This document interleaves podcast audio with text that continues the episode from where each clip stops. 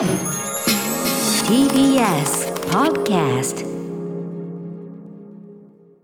時刻は6時30分になりました。11月25日金曜日です。はい TBS ラジオキーステーションにお送りしているアフターシックスジャンクションパーソナリティの私ライムスター歌丸。そしてはい金曜パートナーの TBS アナウンサー山本貴明ですここからは週刊映画辞表ムービーウォッチメン。今夜の課題映画はスズメの戸締まりです。歌丸さんお願いします、はい山本さんさっき言いかけたこと。あごめんなさい。あの剥いたみかんの実のこの白い筋の入り方絶妙でした。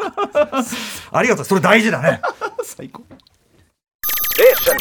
After Six Junction. さあここから私歌丸がランダムに決まった最新映画を自腹で鑑賞し評論する週刊映画辞表ムービーウォッチメン。今夜扱うのは11月11日から公開されているこの作品「すずめの戸締まり」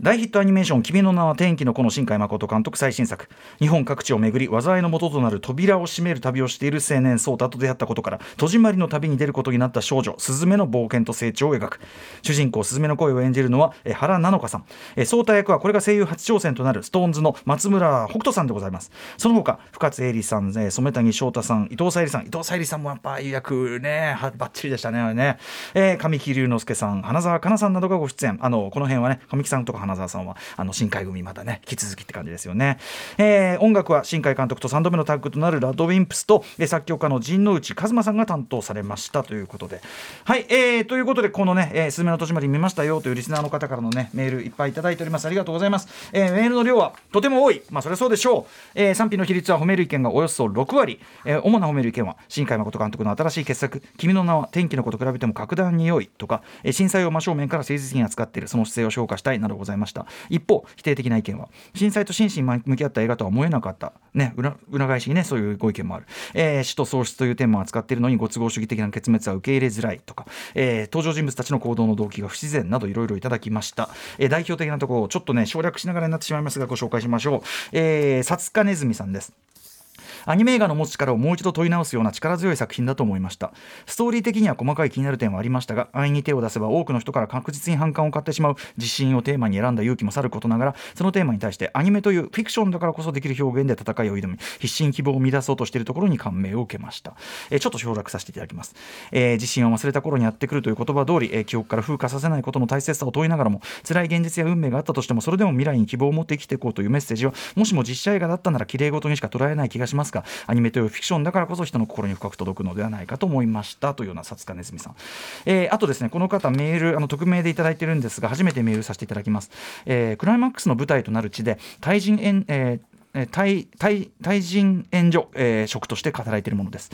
えー死に直面した者が己のせいに執着を持てなくなる様子や、えー日記を使った心理描写、えー被災者と訪問者の価値観の相違など現地の視点から見てもリアルな描写の数々にこの地で生きる人たちの気持ちを理解した誠実な物語であると感じました。特定の災害を扱ったことにはついては賛否両論あるようですが私個人としては私たち風の話ではなく私たちの話として明確に書いてくれたことが大変嬉しかったですというようなご意見。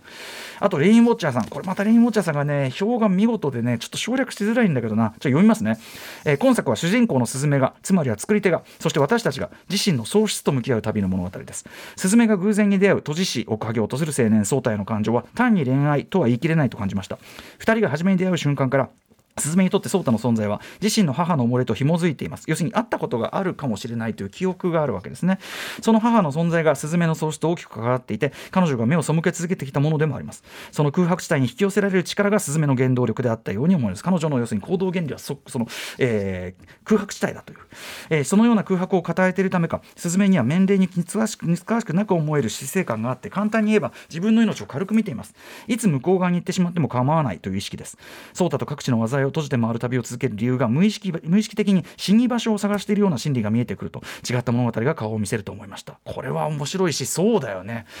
えースズメのようにあの災害やあるいは近年のパンデミック等を経てどこが自分が借り物のように不確不確実な生を生きているように感じている人は決して少なくないでしょう。スズメはそのような思いに寄り添い、えー、炙り出す存在ですしだからこそ彼女の中で死に場所と生きる理由が反転しただ当たり前の挨拶が当たり前に交わされる日常へと自らの意思で、えー帰り着こうとする成長が描く射程はこれまでの作品とは比較にならないほど広いのではないかと思います。扱う主題はセンシティブですし表現がダイレクトすぎるのではと私も思います。賛否両論あって当然で多分それが正しい。今作の作り手は彼らなりのやり方で私たちを全力でこれかっこ好きです。全力でかっこつけで傷つけようとしているからです。えここで大事なのは発信側も同じかそれ以上に傷つく覚悟があるかということでそれは今作を見れば言うまでもないことだと思います。扉を閉じる行為は拒むと守るの両面を持っています。この作品から受け取ったものをどうするのか。それは私たちに戸を閉じる鍵ごと委ねられていて手に残るか確かな重さは、えー振り返った先へと伸びる道に気づかせてくれます。というレインウォッチャーさん。もう以上ですっていう感じでね。以上ですっていう、うん、見事な表じゃないですかね。一方ねこれねあのねやっぱ否定的な意見にもそういうあのやっぱそういう説得力がありまして皆さん。えー、江戸っ子中糸さん、えー、賛否で言うと私は非ですと。脱臭された歪みのない、えー正しい映画だなという印象です。さらに天才神というもの物語というものへの向き合い方として真摯ではない都合が良いという感想も抱きました。私には今作の代償を払うことなく大事な人を彼岸から連れ戻し天才も防ぎましたとさちゃんちゃんというのは君の名は天気のこの天才に関わる人間証言として交代していると感じたのですと、えーでまあ過去作と比較していただいてまあちょっと過去作と比べると私は安易に感じたと。古来から災害天才はどうすることもできないものであり人々はその歴史をヤマタノオロチなどの物語として語り継いできました。それによりも我々は理解できない超越的なものをかろうじて受け入れることができたはずです。新海監督はこのことに自覚的であるはずです。だからこそ彼はそれをねじ曲げてでも正しき物語を描きたかったのだろうと想像します。しかし、え今作は代償を支払うことなく彼岸へ生きて帰り死を行いますという、はい。まあ、ちょっとあのネタバレもあるんで伏せますけども、えこれが果たして向き合うと言えるのでしょうかとそのね、えー天才とかと、えー死と喪失というテーマとご都合主義はこんなに相性が悪いものかと知れたことは、えー収穫でした、えー人々の心に寄り添いたいという新海監督の思いは理解できます。しかしご都合主義の上に立てられた正しさは砂上の楼閣です。私は歪んでいても正しくないとしても新海誠監督のそういう作品を見ていきたいと願っております。というような、はい、あとまあ例えば今野誠さんはえーっと阪神・淡路大震災の、えーまあ被災者だった当事者として、えー違和感がありましたというような、えーまあ、行動の動機がちょっと不自然じゃないかとかあとはその結論にちょっと自分は同意しかねるというようなことか、えー皆さんいろいろいただいております。ありがとうございます。はい。もう皆さんそれぞれ賛否それぞれの意見に両方やっぱすごく説得力があって、えー読み応えありました。皆さんありがとうございました。すずめの戸締まり私も東宝シネマズ日比谷そして、えー109シネマズ二子玉川それぞれ IMAX レーザーで見てきました。どちらもかなり入っていました。まずすいません。最初この話から始めることが多くて恐縮ですがすいませんね、えーやはりこういうそのスペクタクルな劇場体験こそ肝なブロックバスター対策においてこの点は重要だと思うので要はまたまたまた上映形式の話から始めさせていただきますが、えー先週扱ったわ「ワカンダ・フォーエバー iMAX3D」も結構良かったので1回目まずは東宝シネマズ日比谷の iMAX レーザーで見に行こうと思って行ったわけです。えーといってもですねこの「すずめの戸締まり」まあ、アスペクト比は2.35対1いわゆるシネマスコープサイズです。えー要は iMAX 画角のシーンとかはないわけですね。で他の日本映画の IMAX 上映とされるものも別に IMAX カレラで撮ってるわけじゃない実写映画とか別に IMAX で見る意味そこまであるかというのは総じてあるわけですけどもでもまあ IMAX レーザー 4K 上映ならさぞかし、えー絵の美麗さというのは堪能できるであろうということで、まあ、行ったわけです、えー東宝シネマズね IMAX レーザー。すると本編の上映が始まって私愕然といたしましてなんと、えー上下左右にスクリーンの余り部分の黒みが見えてしまういわゆる額縁上映だったんですね。これ9月9日ノープの回でですね口を清めて罵ったあれですね。それがなんとわざわざ iMAX のスクリーンを使って、えー言ってみればより狭くせせこましく見えてしまう形で平然と上映されていると、はい、これシネマスコープなんだからせめて横の幅だけはいっぱい使えばいいじゃん。でも狭く使ってるんですね。で一応プラスアルファの iMAX 分料金上乗せされてるんですがみたいな。なのにという。でもちろん細部が鮮やかによく見えるとかそういうレーザー 4K ならではのプラスもあるんでしょうけども正直僕はただでさえ iMAX レーザー Me というふうに個人的には呼んでいる iMAX にしては小さめサイズのこの日比谷東宝のスクリーン、えーを、えーとより小さく使ってしまうこの、まあ、言わせてもらえばちょっと不誠実に感じられる上映の仕方がなんだかなと思って、えーであまりにもムカついて始まってしばらくは何も頭に入ってこない状態みたいな。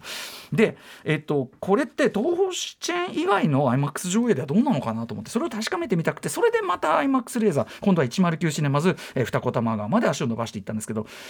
残念ながらやっぱりこっちも額縁だったんですね。心底がっかり。多分だからその本作の IMAX 用デジタルデータ上映データがもう全て最初からこのサイズになってるってことなんでしょうね、えー何が私たちが大切にしているのは品質だよこの野郎っていうね。あの最後の IMAX のクレジットに向かって内心毒づいていましたけど私は。はい。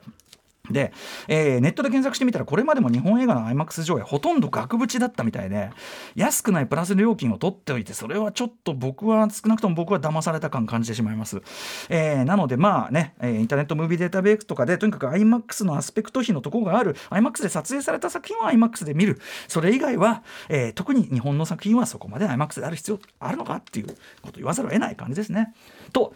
あくまで作品の外側のネガティブな話から始めてしまいましたが「すずめの戸締まり」今回の「すずめの戸締まり」自体はですね結論から言いますと僕はかなり楽しみましたし少なくとも川村元気さんプロデュースの元国民的アニメ作家化が進んだといえる「君の名は天気のこと連なる」この流れの中ではダントツで一番評価できるし好きです。僕はすごくそう思ってます、えーまあ一番好きな新海誠作品はと言われればそれは秒速5センチメートルかなということになりますけど。はい。えーまあ新海誠さんというですね文字通り個性が強いアニメニメ作家をひたすらポップにチューニング。特に今の若い人が美味しく、感じる、要素をとにかく大量にぶち込んで、大成功を収めた。2016年の「君の名は」そしてその大成功に対する若干の揺り戻しというか、新海誠テイストの中でも悪強めな部分をあえて振り切って前面に押し出してみせた、えーそしてやはり工業的には大功大成功を収めた2019年の天気の子というこの流れがあって、まあ、それぞれ僕の映画辞表コーナーアーカイブされてますんで、えー参考していただきたいですけども。とにかこので、まあ、なおかつねそういう構造を持ちながら日本アニメ型の、えー日本日本型アニメーションの快楽を詰め込んだようなもう絵力みたいな、うん、みたいなものはすごくあるというこの2作、まあ、つまりどちらかというととにかくえーいろんな美味しい要素をもりもりの足し算思考な作りだったと思うんですよねこれまでは。お話的にも絵的にも。はい。もう美味しいもう要するにもうあのうまみ調味料と,、えー、とマヨネーズとソースとみたいな。全部、まあ、美味しい全部美味しい美味しい。美味しいの上に美味しいが重なってるみたいな。だからあの焼きうどんにポテトサラダ加えるっていうのはなんかある意味なんかそういう感じ「君の名」とね、まあ、その天気のあの子はそうだったわけですけど。だからこそ例えばその「君の名は」で言うと普通の娯楽作品が1個だけついてる大嘘フィクション的飛躍を何個も何個も重ねちゃっててそれを赤い糸的な幻想で強引に束ねてるという感じだったりするなとかですね。天気の子も、ね、特にやっぱりその拳銃をめぐるプロットいらなくないみたいなところがあったりとか、まあ、要は間違いなくごちゃごちゃはしてたわけです、えー無論そこがいいじゃないという、ね、方もいるのも分かりますけども。その点ですね今回の「すずめの戸締まり」は設定やストーリー運び比較的シンプルに整理されてますよね、えーよりウェルドメルメイド寄りになっているというかまあそれが新海誠作品としてはどうなのかという、えー考え方の角度もあろうかとは思いますがとにかくエンターテイメント作品としての精度が、えーまあ、アクションやユーモアなのなどその楽しい要素の豊富さうまさなども含めてですね、えーエンターテイメントとしての精度が格段に上がっているのは間違いないと思うんですね、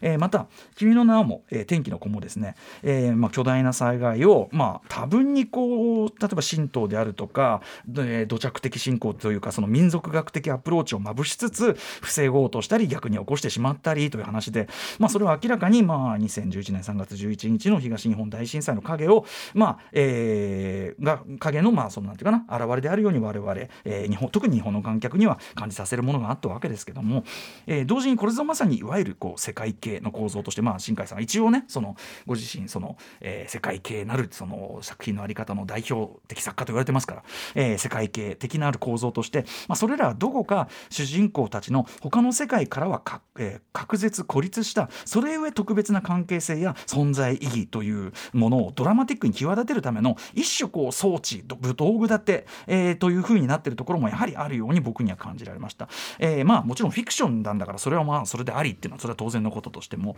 えー例えば天気の子の主人公ミスター一人相撲ね穂高君僕の命名ですミスター一人相撲穂高君がなんか無再現に結局許されていく。たとえ他の人たちにそのしわ寄せが行こうともというその結論はまさにその2019年夏、えー大雨で自宅がちょっぴり浸水に遭ってしまった後だとより許せんという気持ちに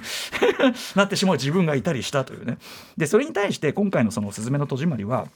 えー劇中はっきりと明言されないものをしかし明らかに主人公は、えー東日本大震災の被害当事者であると。で、えー災害などの大きな悲劇、えー死と死死の死と隣り合わせの現実、えーというものを、えー人は分けてもその若者あるいは子供はどう向き合っていったらいいんだろうとというのが、えー単なる背景や設定ではなく、まあ、メインのテーマに据えられていると、えーそれゆえに議論が湧く余地が生まれたというのも、えーありますが僕はそのまあ正面からですね自身がずっと抱えてきた問題意識にまあご自分なりに向き合って見せたこの姿勢ははっきり作家としてのですね、まあ、誠実な成長の証だとも思いますしそしてやはり、えー日本で今おそらく最も広く見られるであろう、えーブロックバスター対策でそれをやるというトライするという勇気と意義というものも、まあ、ここは評価されるべき点だというふうに思います。えー面白いなと思うのは、えー今回の入場者プレゼント、えーだった小冊子、えー新海誠本というねもうすごいあの人っぽい小冊子が ものすごいどっかで誰かあのファンが作った雰囲気の人が配られてこれがすごい充実した内容ででこの中のインタビューでですね新海誠さん、えー主人公スズメとそのおばであるその玉木についてですね親子ではない2人の関係性が物語を駆動するのが、えーまあさしてはあのそれはそれ自体は珍しくないものとしつつ「えー君の名を作った40代前半の自分には興味が持てなかったモチーフだ」と。で語った後に逆に「君の名は」のような、えー新海さんこういう言い方してる「運命の赤い糸」のような物語は今の自分には当時ほどの強度をも、えー強度では作れないことができませんっていうふうに言ってるわけです。えーその上で「君の名は」えーの頃の自分には届かない深度にすみ、えー、スズメの戸締まりはあると思いますというようなことをおっしゃっててつまり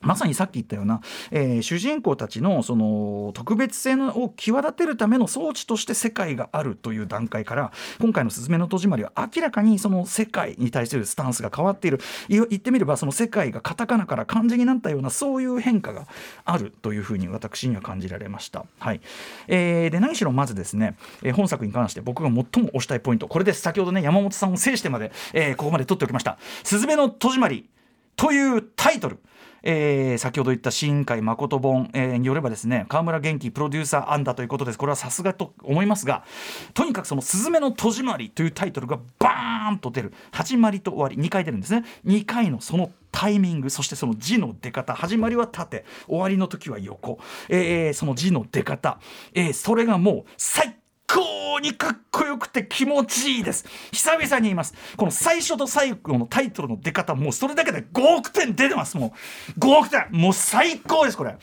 えー新海誠作品の一つ実は大きなポイントとしてこれだけ作品規模が大きくなっても実はね脚本監督だけではなくて編集も相変わらずご自身が手掛けられてるんですね。そこが結構大きい、えー今回のこのですねそもそもそこから逆算して全てを作ったんじゃないか。つまり「すずめの戸締まり」というタイトルが一番映える始まりと終わり。ここそこがまず勝負だという、えー計算のもとから作られていったんじゃないかと思えるぐらいに完璧なこのタイミング字の出し方。まあもちろんそのそこまでに至る音楽の盛り。上げ方、えーなんかもろもろも含めてですね、えー監督自身がやっぱり自らを編集やっていればこそのこのもう完璧なあのタイトルの出方というのがあるかもしれませんね。もうこここれを見るだけでも本当に価値ある。そもそもこの、えー今各種ね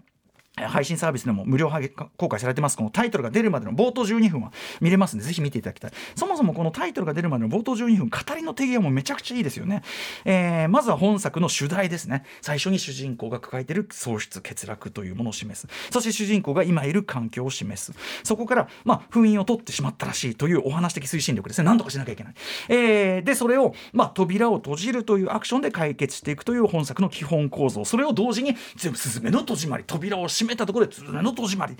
すべてをサクサクとテンポよく見せていくという、えーまあ、非常に語り口のあの手際もいいですし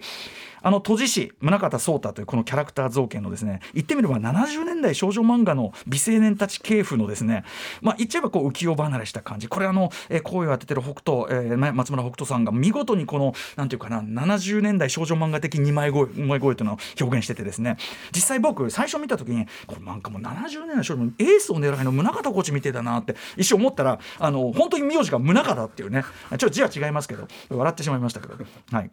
えーあとまあこれね本当はこれあの、相太役は女性っていうキャラクターで女性同士のバディものになっていくという案もあったそうでそれも見たかった見たかったですけどね、えーちなみに、えー主人公の岩戸スズメというのは、えー天の岩戸を開いた、えー天のうずめの、えー、御と、えーから来ているというようなことをこの新海誠門にね書いてありますけども、えーまたその颯太がですね、まあ、呪いをかけられて椅子になってしまう。まあグリム童話ねカエルカエル王子かカエルの王子とかさ。まああと美女と野獣的なことかもしれないまたしても美女と野獣ってことかもしれないませんけどね。はい。えーまあ、その動きアクションのまさにアニメーションならではの可愛さ楽しさというのは言うまでもないですし、えー、そこだけあのソイランドピンプセッションズタブゾンビさん、えー、ジョーセさんが参加したジャズが流れ出してね、えー、軽快に滑る。まさに話が走り出す瞬間にジャズがわーって流れ出してはい。えー、手当たりもワクワクさせられましたしはい、えー、ということで宮崎から出発して、えー、愛媛神戸東京そしてというふうにもともとその深海作品の魅力だった、えー、まあ現実の風景をバックにしたつまり実景ベースのいわば観光映画という、えー、面白さも今回は大全開。特に、えー、神戸での戸締まりの下りはですね、まあ、遊園地を使ったアクションシークエンスとしてもむちゃくちゃ楽しくてですね新海誠作品の中でこれほどエンタメに振り切ったシーンというのも珍しいというぐらいじゃないでしょうか。非常に見応えありましたし。個人的には、えー、お茶の水駅周辺のあたり大フィーチャーしてくれたのは本当に上がりました。私の本当にねもう入り浸ってたあたりなんでね、えー、そこから東北への今度はねまあスズメの一種心の旅ということですけど内容的には重苦しくなりかねないところ神木隆之介さんが声を当ててる芹沢というのが、まあ、そこでの車での選曲とか込みで、まあ、適度のユーモア、えー、息抜きの要素をやったりして非常にバランスも考えられてるそして何しろやっぱりあれですねあの原かなえさん演じるスズメが、まあ、ユーモアとシリザースのバランス基本的にはそのユーモアを失わない人として、あのー、見事にそこも体現されてたんじゃないかと思います。まあ、だんだんとですねミミズとか後ろ戸とか要石といった本作における、えー、その災害とその、えー、制御というかなあの封印のシステムが説明されていくにつれん？となるとこもだんだん増えてはくるんですね。ミミズは後ろ側が開くから出てきちゃうのか要石が抜けたから出てきたのかそれどっちなの？とか。とかあのずっと場所に紐づいた話をしてきたはずなのに結局最後あの要石を指す場所えどっちもそこでいいんですか？みたいな。なんか場所があんま関係なくなっちゃう感じとか、まあ、もうちょいこれロジカルに組み立てできねえのかなとは思いますがその辺は日本アニメ特有のですねクライマックスビガードーン解決っていう、まあ、日本アニメ特有のクライマックスイズムとも言えるかもしれませんけど個人的にはですねそれよりも地震って別に日本だけの災害じゃないんだからそれこそ今インドネシア大変なことになってるわけでちゃんと世界にも同様の閉じ師的な何かがそれぞれの形でいるんだよとかねこれ、ね、要するにですねあの神道チックな民族学的的設定ってね君の名にもその天気の子にも出てきましたけどそれがそのドメスティックに閉じた視点に終わらないちょっとしたバランス取りしてほしかったですし、えー、とはいえ例えばね閉じ師にできることは部分その部分的あの限界もありますよと。要するに起きる時は起きちゃうんですっていうようなことを匂わせてはいます。匂わせてはいます。あの颯太の師匠の態度で匂わせてはいますがちゃんと要するに現実の災害被害っていうのはやっぱりどうしてもそれは消せないわけでことを思えば全部防げるわけじゃないんですってことはちゃんと言っとくべきだと思いました。はい。えー、などな思うところは主に後から出てきた。あとは人の意見とか読んでああなるほどって思いましたけど少なくとも初見ではですねあまりそういう細かいことを気にさせない直線的な面白さっていうのが一貫してある作品なのは間違いないと思います。その上で2度目以降はやはり細かい描写の豊かさに非常に私圧倒されました。例えばスズメと椅子のあのわちゃわちゃが本当楽しいですね前半のね。例えば宗介の部屋でスズメが宗介の宗介椅子を踏み台代わりにした後のやり取り。あのスズメのまさにキャッキャッとした様子。えそういう瞬間瞬間が愛おしくなる作品。そしてそれはまさにクライマックス展開されるメインテーマともこれ完全に関わることですよね。そういう一瞬一瞬が愛おしいんだと、はい、そしてえーね、最終的に、まあ、その運命的な運命的な出会いとかっていうところではない。まさしくその万人をエンパワーメントするその鉄論も僕はこれは素晴らしいと思いました。あの日本人日本アニメクラシックのオチを思わせるあの仕掛けとかもですね非常によくできてると思いました。あと 2, 2回これだけ言わして注目ポイント。2度目見るのは皆さん2匹の蝶。出てきます。要所要所で。これがどういう機能を果たしていてそしてこれが象徴するものは何なのか。そしてそれをいちいち説明しないスマートさですね。ここが見事だな。今回特にやっぱりあの深海作品として前だったら説明してた気がするんですよね。2匹の蝶。あるいはねおなじみのあのくどくどしいモノローグ。それはそれで深海作品っぽくていいくどくどしいモノローグとか、えー、まあ歌がドカジャーンと出るとか。そういうとこも今回は抑制されていて、まあ、スマートな作りになってると思います。はい。とにかくですね。まあ賛否どちらにも非常に僕は説得力あるものを感じましたが個人的にはやはりタイトルの出方でまず5億点ですし特にあのエンディングの切れ味ですね。エンディングの切れ味もちょっと拍手したくなる切れ味がありました。そこからのエンドロールのサービスも非常に楽しい。私自身は非常に満足度の高い作品でした、えー、ぜひぜひ今劇場でウォッチしてください。はい、来週候補作品なんですけども、えっ、ー、と、の方へ流れる、そして裸の夢、えー、マスター先生が来る、この辺り入れたかったんですが、時間が難しいので、以上、えー、ギカの8作品にさせていただきました。いきますよ。まず最初の候補、